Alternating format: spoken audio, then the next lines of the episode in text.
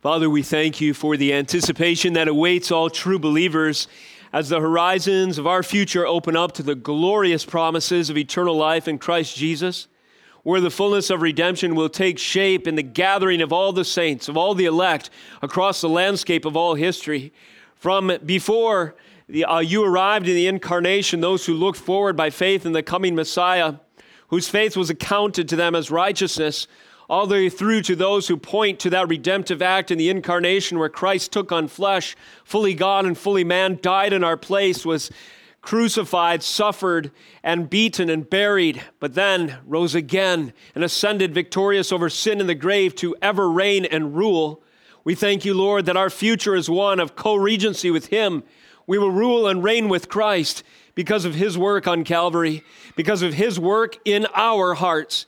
Now, as we turn to your holy word and we see the beautiful tapestry of your plan and decree working out its way through all of history, I pray that we would be moved to worship, that we would be moved to faithfulness, encouragement, strength in a day where there are many doubters, that we would shine all the brighter in that day, that the light would push back the darkness, a few cannot quench the light if they shine on a hill. For the glory of Christ, no matter how far the darkness might seek to encroach, it cannot win. This is the triumph, the glorious triumph of our Lord through his church. We thank you that the gates of hell cannot prevail against her. Now, as we turn to the means that will equip and strengthen us for this task, I pray that the Spirit would open our eyes to see, our ears to hear, our mind to comprehend the glorious truths within your pages of Scripture, and that we might be moved again to honor you, to praise you, for of you and through you and to you are all things. In Jesus' name we pray. Amen. This morning, as we open the Word of God, we turn to Genesis chapter 12.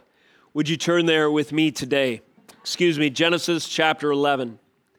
Genesis 11, verse 10 through 12, 3 will be our primary text today.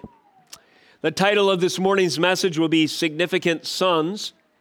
And the aim of today's sermon is to recognize the milestones of sovereign history fulfilling God's word.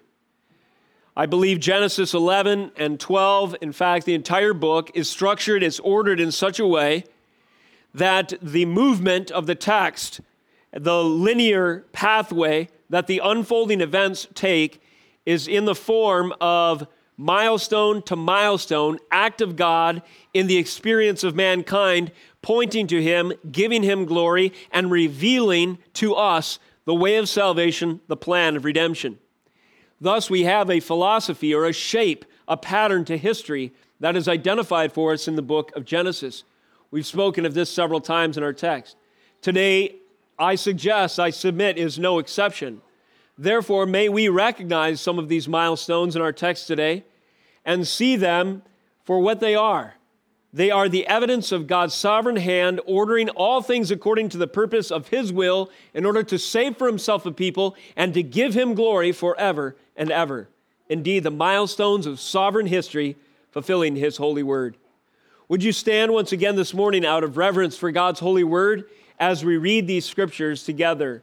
Listen as they are proclaimed in your hearing today. This is Genesis 11, verse 10. Here we have the infallible word of our Lord. These are the generations of Shem. When Shem was 100 years old, he fathered Arpachshad, two years after the flood.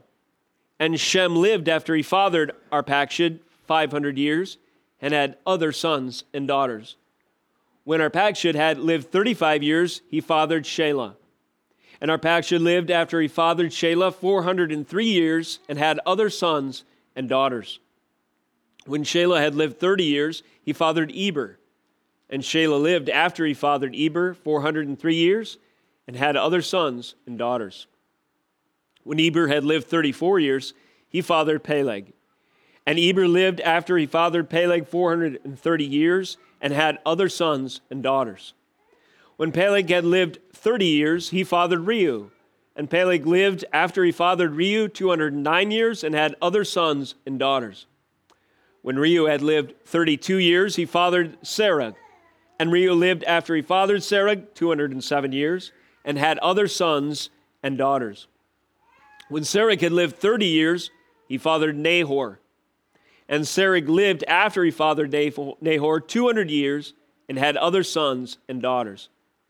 When Nahor had lived 29 years, he fathered Terah. And Nahor lived after he fathered Terah 119 years and had other sons and daughters. When Terah had lived 70 years, he fathered Abram, Nahor, and Haran. Verse 27 Now these are the generations of Terah. Terah fathered Abram, Nahor, and Haran, and Haran fathered Lot. Haran died in the presence of his father, Terah, in the land of his kindred, in Ur of the Chaldeans. And Abram and Nahor took wives. The name of Abram's wife was Sarai.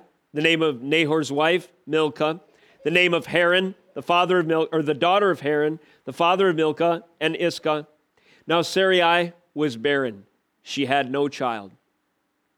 Terah took Abram his son, and Lot the son of Haran, his grandson, and Sarai his daughter-in-law his son Abram's wife, and they went forth together from Ur of the Chaldeans to go into the land of Canaan. But when they came to Haran, they settled there.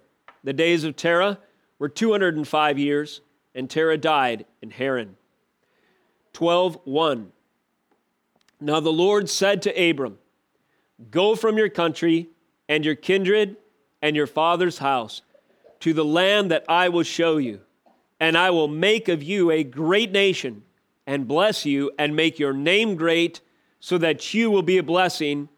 I will bless those who bless you, and him who dishonors you I will curse, and in you all the families of the earth shall be blessed. This is the word of God. You may be seated. Praise the Lord for his holy word. A little pop quiz for the young people. First of all, who are the three sons of Noah? Young people, Noah's three sons? Shem, Ham, and Japheth. Very good. Shem, Ham, and Japheth. All right. Now, we have identified three phrases that summarize the legacy of each one of those sons. So, another quiz for you, young ones. What was Japheth known for? It's Japheth and the coastlands. See if somebody else can answer the next one. Ham and the city builders. City builders. Somebody else. Um, uh, Shem and the. Who said it? Uh, awesome. Significant sons. Uh, that comes from a message several weeks ago, or three sermons ago in our Genesis series, entitled Lands, Languages, Clans, and Nations. There was a table of nations uh, given to us, or a list of the various people groups dispersed from Babel as preceding the Babel account, nevertheless identifying these different ethnicities that had their origins there in Genesis chapter 10. They're listed in three categories according to the sons of Noah. First, we have Japheth, and they're identified as the coastland peoples. This becomes significant through the course of Scripture. Uh, secondly, there are the sons of Ham. These were the city builders. The fact that nations dispersed to the far reaches after Babel is testimony to the identity of the Japheth peoples. They went the furthest in most cases, therefore, they're identified with the corners, the far reaches, the distant lands, the coastlands, that is. Uh, secondly, the legacy of Ham is in the record itself, where Nimrod was a great forefather of the Ham legacy. Uh, however, Nimrod was not a godly man. He was a strong man of a different sort, a city builder, a war hero, a mighty man, a hunter before the Lord. Some translations say in the face of the Lord, as if Ham used his strength, influence, and his uh, leadership to defy the Lord. And that's exactly what he did. In the building of great cities where man sought refuge in what they could accomplish rather than God's salvation provided through his covenant. Now, the legacy of Ham unfolds in the next chapter, even more specifically, with the building of the city and tower of, does anyone know? Babel, that's correct. Uh, at, in, during the time of Peleg, when the earth was divided, the Tower of Babel was constructed as the quintessential, if you will, or the classic ideal of the city of man, purchasing salvation by his own strength. Thus, we see the legacy of Ham moving forward through history in the, uh, in the ambition of city building. This brings up number three Shem, the godly line, the elect line. the son of promise, the significant son. Shem's line would be identified by significant figures, redemptive figures, if you will, types of Christ, if you will, individuals who point forward to a significant son to come. Hence the title of this morning's message as Genesis picks up on this legacy. Genesis 11:10 these are the generations of Shem and from them will come yes significant sons. The structure of the Genesis narrative allows for a Google Earth view if you will of the landscape of historical or history of redemption. Uh, who's used Google Earth? You ever seen on the computer? It's as if you can see the world, perhaps your state or a country from way, way up in the sky, as high as a satellite. And then you hit a button and you click and you zoom in, and you can continue to do that until all you see is your yard, your house, and the tent that you've set up in your in the back or whatever. Well, if you use that as an analogy, it's a way to describe the kind of overview picture of history the author Moses of Genesis gives. There are these moments when he steps back and gives you the Google Earth view from thousands, from satellite perspective, if you will. And then there are times where he clicks, if you will, and hits the zoom feature, and then you see particular uh, details highlighted. So, this Google Earth view of the landscape of the history of redemption is interrupted in our text today in chapter 12 with the zoom in feature to record particular events in the life, life of an individual who will figure prominently in the family line and the legacy of the Messiah. This overview slash biographical approach helps us to appreciate the context uh, setting, the context setting the stage for the call of Abraham.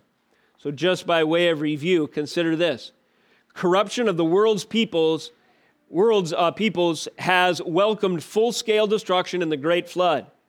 We've read of this in the story of Noah, of course. Noah's account ends in shameful disgrace.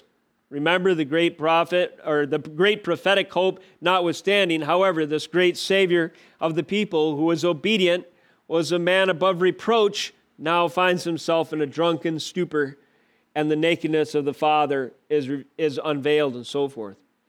Man's self styled salvation attempts crumbled at the Tower of Babel, leading to further loss of hope, humanistically speaking, as the monolithic cultural identity uh, is fragmented along with ethnicities that develop as people, now having confused languages, go to their respective places of dwelling. This would lead many to no doubt wonder was the messianic hope also disintegrating? What about the promises to Noah?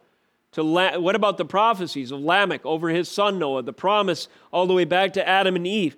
Where was hope to be found in a world of these cycles of metastasizing sin, judgment coming, disintegration and distribution, dispersion all over the earth?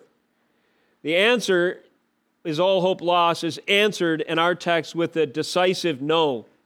Was mankind hopelessly lost following Babel, condemned to aimlessly, aimlessly wander like Cain for his sin? No. The line of Shem is preserved in the confusion of a broken and fallen world. Yes, the elect line lives on. And the genealogy that we read in our text today documents this. God has predestined a people and a plan, even as, ju- as a judgment page is turned in the history of a post fall, post flood, and now post Babel world. God has predestined, again, a people and a plan, even as, as judgment has visited in profound ways a sin ridden world. Uh, so, young people, the older ones, were studying predestination this morning. Uh, can one of you young people uh, shout out the two aspects of predestination that you studied uh, today in your class? Two aspects of predestination. A little pop quiz, not to put you on the spot or anything. All right, let me give you a, a give you a helpful hint. Election and uh, close, uh, at least as far as the sound of the word. Election and reprobation. Predestination refers to the sovereign plan of God. Young people have also been studying His decree This is God's plan for all things in the counsel of his will, in his sovereign intention, in his goal and purpose. God has set his mind to accomplish all his holy will. Providence, it could be said, is the unfolding of his plan, his decree in history. And then even more narrower still, more narrow still, his predestination with respect to his people is his calling and election of those who will be drawn out from the curse of sin unto the worship of his great name, who will receive salvation, whose hearts will be drawn by the Holy Spirit, who will experience the new birth in new covenant terms, who will be regenerated. This is all part and parcel of God's predestination. And we see this principle in our text today. God predestines a people and a plan, even though it seems like the whole world is in a state of chaotic fallenness and judgment. Even though the world is dispersed, people are going their separate ways, they can't even understand each other anymore. Nevertheless, the elect line of Seth is preserved. Preserved in our text today generationally, all the way until we get zoom in on the legacy on the individual Abraham. So, in our text today, we see that in this uh, post fall and post Babel world, furthermore, the early pages of Genesis not only record these events, but they lay out a paradigm or shape of sovereign history with regard to God, the Lord, Yahweh's redemptive purposes. Therefore, realizing and recognizing this encourages the church, us, even today, as we await some things that are yet future for us.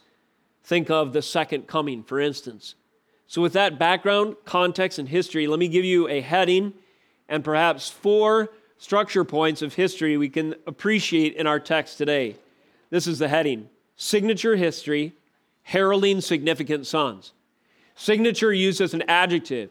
If something is a signature work of art by an artist, you can tell by looking at that piece who made it. It is distinct to them.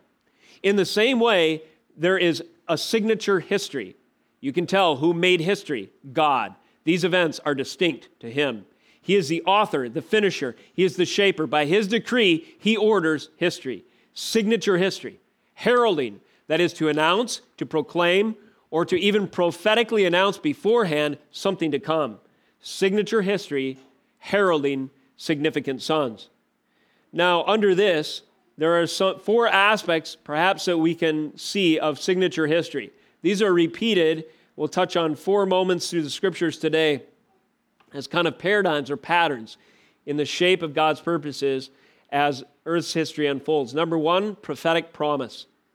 Prophetic promises occur through God's plan in history. That's a signature heralding significant sons.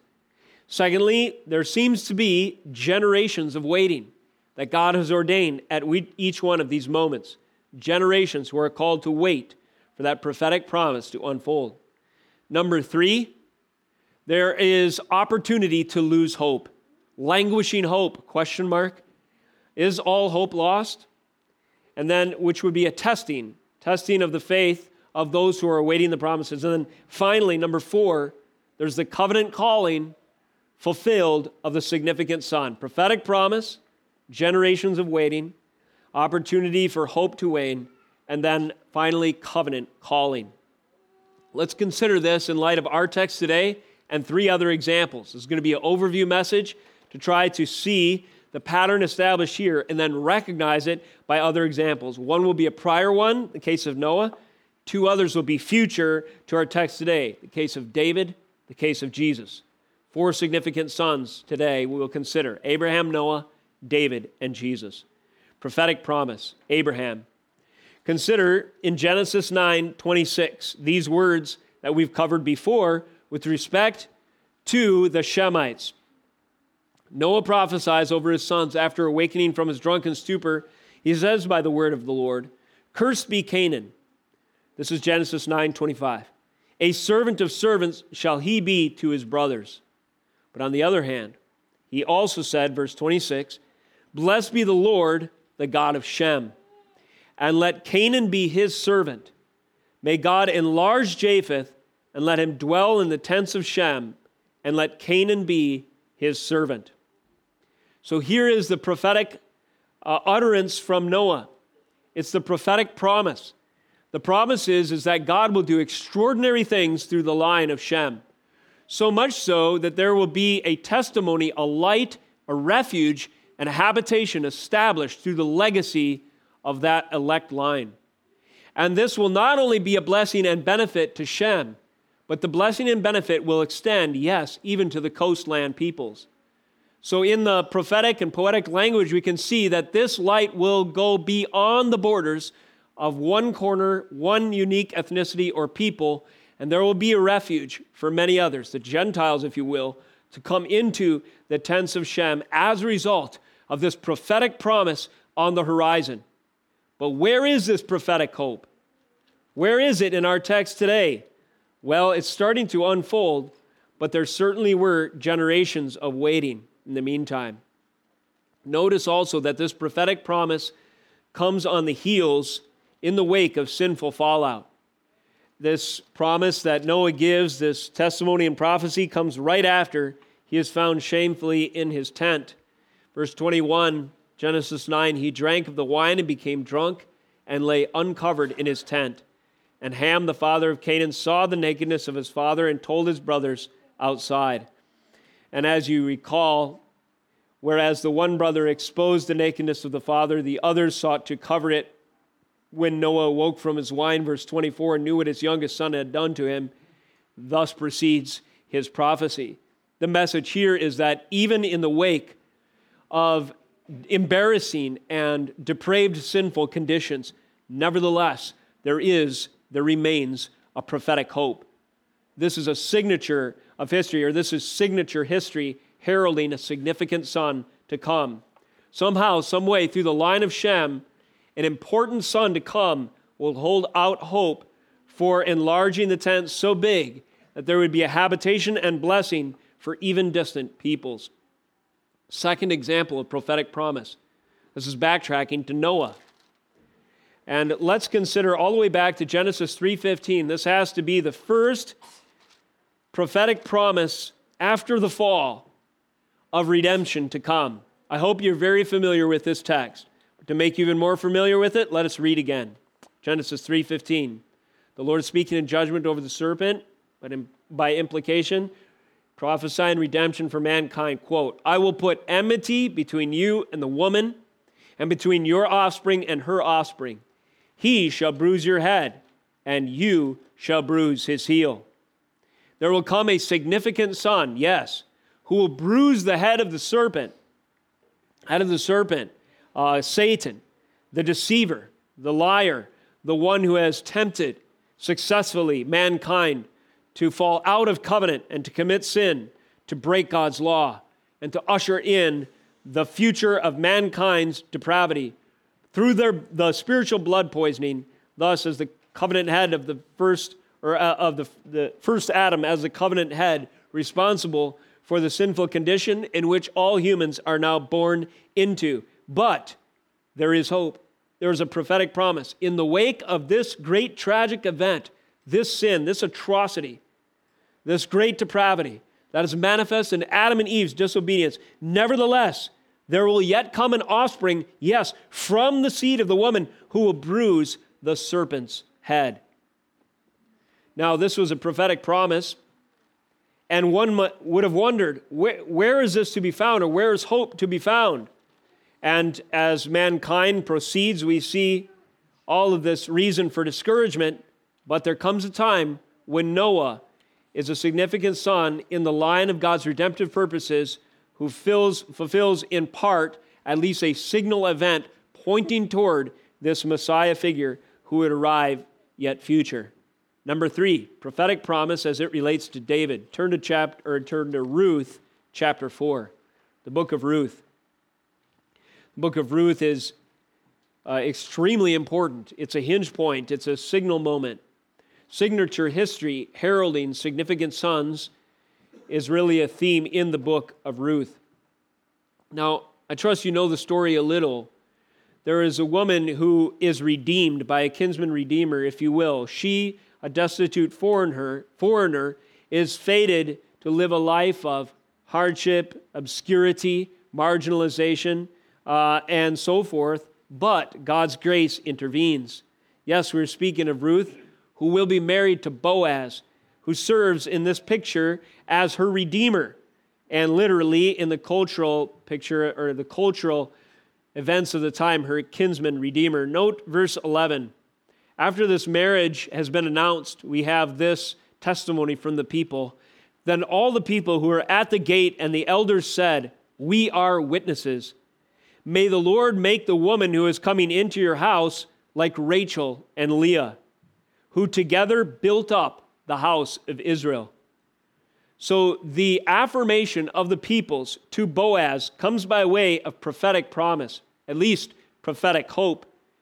May this wife of yours, Ruth, may she be responsible through the birth of future children to the house of Boaz for building up the house of Israel. May the hope of Israel's future lineage, this is the line of Shem after all, remember, though hundreds and hundreds of years in the future, may this child, may her children carry forward the hope of the house of Israel. May you act worthily in Ephrathah and be renowned in Bethlehem. Would, the, would a future child, would a significant son from the line of Ruth be renowned in Bethlehem? Can anyone think of an important son that was born in Bethlehem? Jesus. That is absolutely correct. May your house be like the house of Perez, whom Tamar bore to Judah, because of the offspring that the Lord will give you by this young woman. Hearkening back to another story, kinsman redemption. So Boaz took Ruth, and she became his wife. And he went into her, and the Lord gave her conception, and she bore a son. Then the women said to Naomi, Blessed be the Lord who has not left you this day without a redeemer, and may this name be renowned in Israel. May his name be renowned in Israel. So, this is a prophetic promise. And this would come true, and it would come true uh, first and foremost in the birth of Israel's great king, David. Now, prophetic promise as it relates to a fourth significant, significant son, Jesus. Turn to Malachi. Again, we're recognizing milestones of sovereign history, fulfilling God's word. And towards the close of this message, we'll see how this gives us great hope. Not only does this help us understand the continuity of Scripture, but it also gives us great encouragement as we realize the implications to be able to wait in our day. Malachi chapter 4, verses 2 through 6. Again, remember post exile uh, situation. Uh, those words we just read from Ruth was in a post Judges lawless era situation. And we have this prophetic hope. But for you who fear my name, the Sun of Righteousness, Malachi 4 2, shall arise with healing in its wings. You shall go out leaping like calves from the stall, and you shall tread down the wicked, and they will be ashes under the soles of your feet on the day when I act, says the Lord of hosts. He says, Remember the law of my servant Moses, the statutes and rules that I commanded him at Horeb for all Israel. Behold, I will send you Elijah the prophet before the great and awesome day of the Lord comes. And he will turn the hearts of the fathers to their children, hearts of the children to their fathers, lest I come and strike the land with a decree of utter destruction. Again, four examples in biblical history signature history, identifying that history is God's stage upon which He will reveal Himself, including His redemptive figures, significant sons pointing forward to Christ Abraham, Noah, David, and Jesus. All examples. Second major point this morning a second event or milestone of signature history that announces, it heralds significant sons, generations of waiting. In our primary text this morning in Genesis 11, there is this hope, again, in the context that Noah had prophesied over his son Shem. But notice how many generations passed before there was a zoom in and then the redemptive nature of a son, namely Abraham, a significant son, is highlighted. We had multiple, I think 10 generations are listed here. So when Shem was 100 years old, Genesis 11:10, he fathered Arpachshad 2 years after the flood. Shem lived after he fathered Arpachshad 500 years, had other sons and daughters, so on and so forth. Now, there are some names that are recognizable in this text, like Eber, from which we get the term, scholars assume, Hebrews, uh, identifying Eber as in the elect line from whom the Hebrews eventually descended and so forth. And after him, Shelah, after him, Peleg, and, uh, and Reu, and Serug, and Nahor, and so forth, until we get to Terah. And let me ask you, kids, a little trivia again. Teor, Tehor, uh, excuse me, uh, Terah, who was his son? Can you name a significant son of Terah? I think I heard Abraham. That's correct. When Terah had lived 70 years, he fathered Abram, whose name would later be changed to Abraham, two brothers, and two brothers, Nahor and Haran. Generations passed from the time of this prophecy of the blessing of Shem to the nations until Abraham came, and then a certain fulfillment unfolds. I will bless you, make your name great, you will be a blessing. In you, all the families of the earth shall be blessed.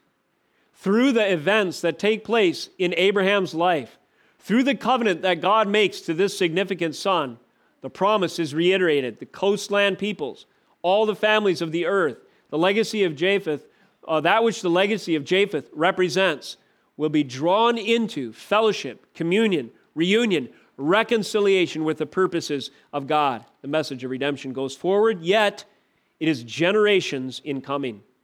Noah. There were generations in between Genesis 3:15 and the calling of Noah, were there not? Genesis 5. This is the book of the generations of Adam.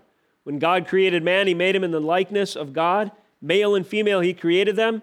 He blessed them and named them man, and they were created. When Adam had lived 130 years, he fathered a son in his own likeness, after his image, and named him Seth. The days of Adam after he fathered Seth were 800 years. It goes on, thus were the days that Adam lived 930 years in verse 5, and he died. Then we have Seth, his record. Then we have Enosh, Kenan, Mahalalel.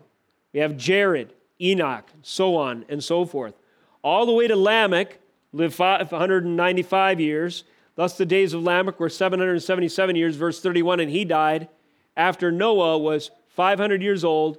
Noah fathered Shem, Ham, and Japheth. And then we have a record of the historic conditions on the earth, but we also have the calling of Noah.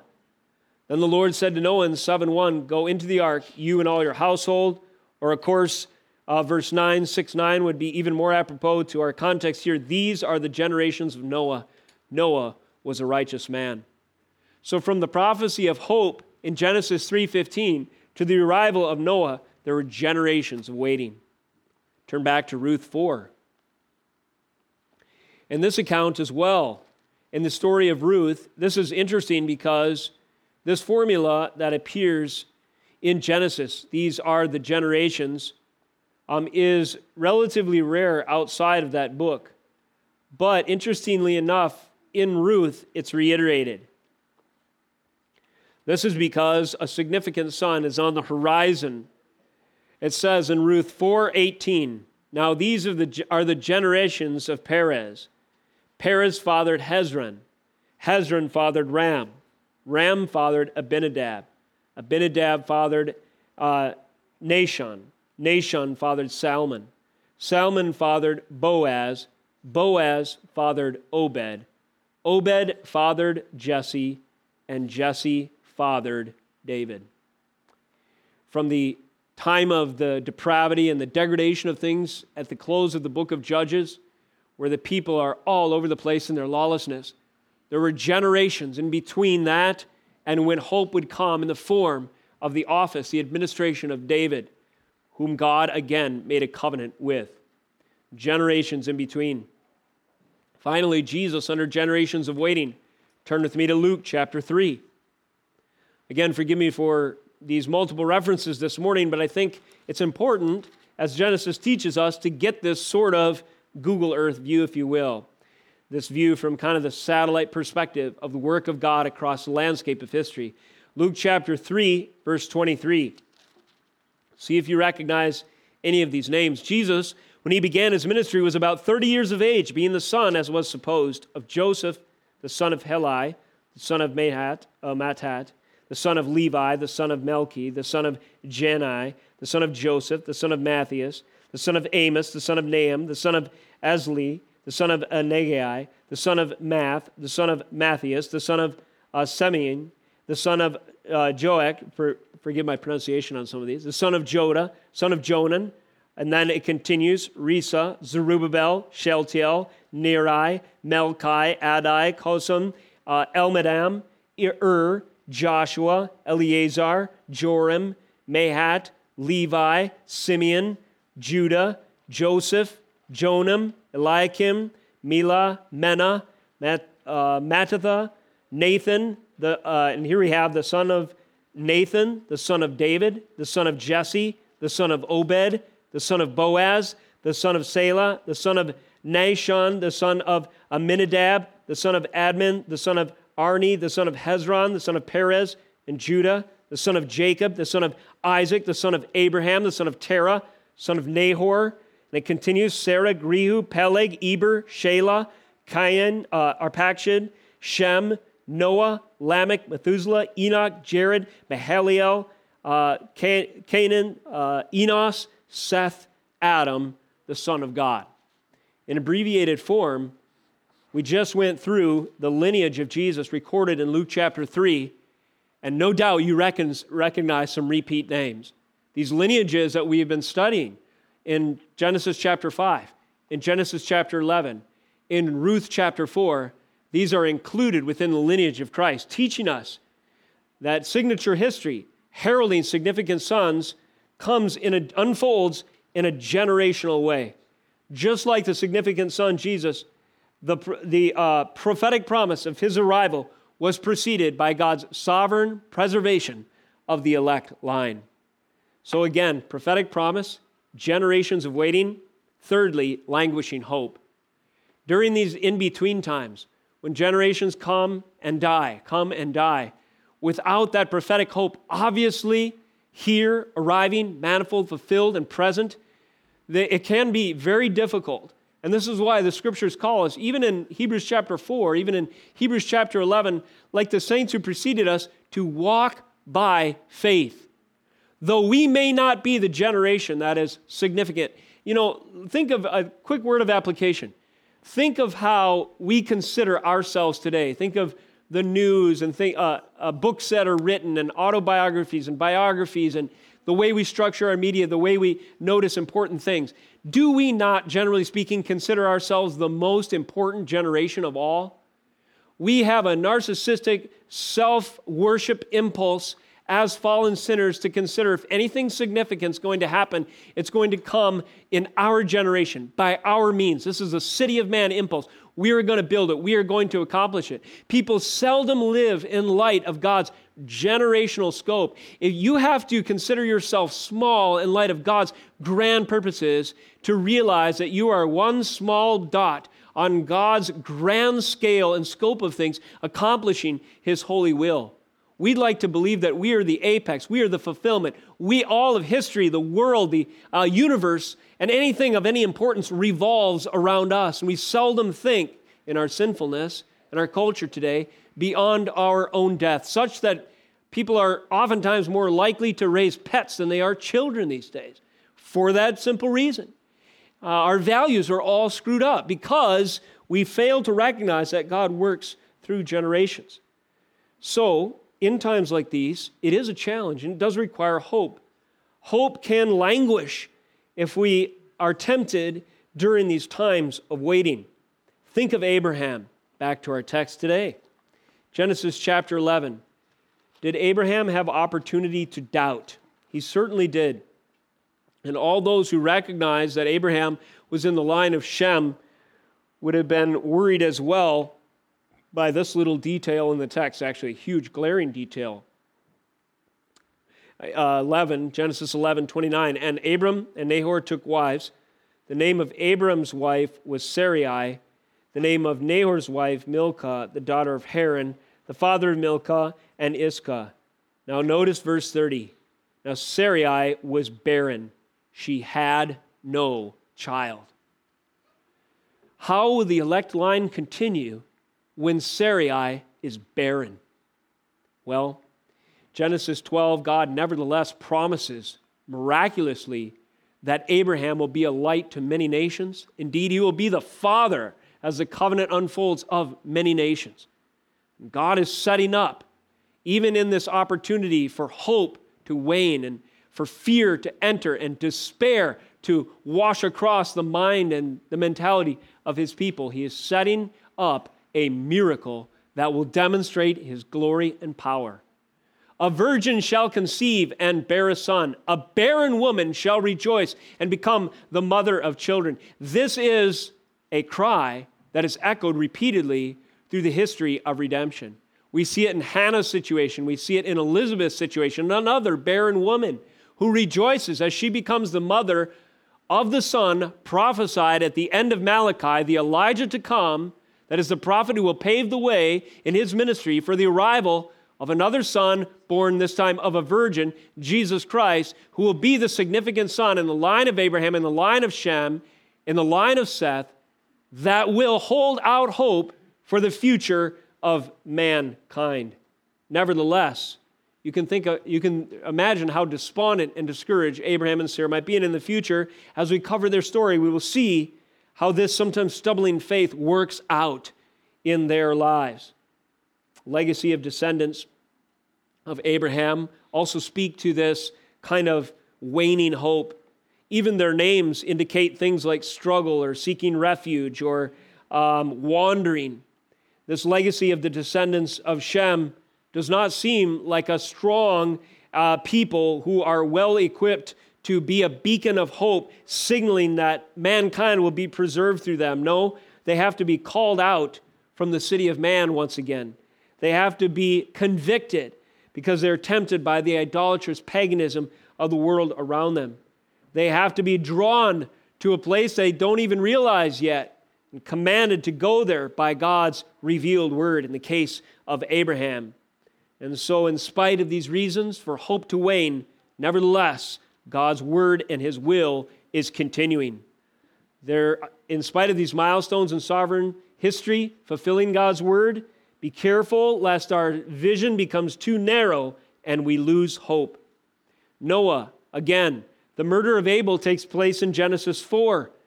And all of a sudden, the hope for man's future, especially in the minds, the hearts of Adam and Eve, would have just been decimated. Yet God is faithful. And Eve bears another son. And through him, uh, Seth, the elect line continues. But think in Genesis 6, we won't cover all these passages this morning, but 1 through 5, the depravity of man is such that the whole world is collapsing in on itself. It's welcoming whole scale judgment, and so it comes in the flood. If there was ever time to lose hope, again, this seems like a good opportunity. Yet God prepares a man who finds favor in his sight to make the instrument of salvation. And though just eight people board that craft, nevertheless, the plans and purposes of God continue in spite of this judgment. And David, uh, prior to him, we're on the heels of the era of the judges. And this is one of the most wicked eras in history that I can think of. You think uh, uh, today is bad, and it is bad by certain measure for sure. But in Judges 25, 21, there is this proclamation, and it's preceded by stories that illustrate it. In those days, there was no king in Israel. Everyone did what was right in his own eyes. If you go back chapters 19 through 21, it's some of the most graphic and grisly stories that you could possibly read. Just by way of summary and overview, a Levite procures for himself, he gets for himself a concubine, which means a secondary wife. So already you have a guy who is supposed to be of the priestly line, Levite, in this compromised relationship. Now he's traveling with his concubine and he enters into uh, Benjamin, the tribe of Benjamin. He's seeking refuge in Gibeah. And just like at Sodom and Gomorrah, the inhabitants, the Benjaminites of Gibeah, are so insane in their sin that they demand this concubine and beat on the door, as it were. And uh, the man who is harboring the Levite gives him his daughter, his virgin daughter, and a couple of his concubines. They are not satisfied. They demand that the traveling man, the Levite's concubine, come out. So finally she does. She is abused so thoroughly through the night, she uh, has just enough strength to wander back to, uh, you know, claw back to the doorstep where she was before they let her out to the uh, enraged masses, and she dies there. The Levite wakes up the next morning and says, I know what I'll do about this. And he cuts the body into 12 pieces and sends it to all the tribes of Israel. All the tribes of Israel are irate and they say, How could the Benjaminites do such a ghastly thing? So they declare war on them. So there's a civil war raging now, and they defeat the Benjaminites. But in, the, in their haste, they made a vow and said, We will never give a wife to any of these people. And then after they come to terms, the war is done and so forth, the dust settles. They're like, Well, we said we wouldn't allow any wives to be given to these people. Oh, I know what we should tell them to do. Let's have the Benjamites hide in the bushes, and when the people come and the young ladies and stuff come to worship at Shiloh, they can just uh, kidnap wives for themselves. And then when they come to us, we just won't prosecute the crime. This is how bad things were getting. You talk about an era of languishing hope. This was the extent of things illustrated in the end of Judges. In these days, there was no king in Israel. Everyone did what was right in his own eyes. But there was hope. David would soon come, a king that would restore order of a sort and a dignity of a sort. And the legacy of Israel would receive a great advance under him, especially as he pictured a king to come. And then finally, Jesus. Luke 1 6 through 7, Elizabeth is barren, yet she has a child. And this child proves to be Elijah, as we mentioned before, that paves the way for Jesus. But think of the uh, context here. Now, there's a song by Chris Tomlin that I really like, I, particularly this line. The song's called Emmanuel. It's Christmas hymn. Perhaps you'll recall these words. What fear we felt in the silent age, 400 years can he be found, but broken by a baby's cry, rejoice in the hallowed manger ground. Then the chorus, Emmanuel, God incarnate, here to dwell. What fear we felt in silent age, that in that poem that refers to the 400 some years in between the testaments where opportunity to despair abounded why because the political fortunes of Israel was on the ropes all the time and there was no prophet no special revelation was issued during that 4th century period is all hope lost sarai is barren no prophet has existed for 400 years the depravity is such that people are breaking down the door to rape and to kill women to death and then sanctioning uh, kidnapping to make up for it. You know, you think of these moments in history. Is all hope lost? Well, God's signature history, heralding significant sons, says no. In spite of this 400 years of silence, it was broken by a baby's cry. Who was that baby, children? Who was the cry of the baby that broke the silence? That's correct, Jesus. And rejoice in the hallowed manger ground, a reference to the hallowed ground where God Himself revealed Himself to Moses on that day and announced His covenant name, I am. And so, in similar fashion, God incarnate, God became man at that hallowed ground, if you will, at the manger, signaling Emmanuel, which means God with us, God incarnate, here to dwell. So there are prophetic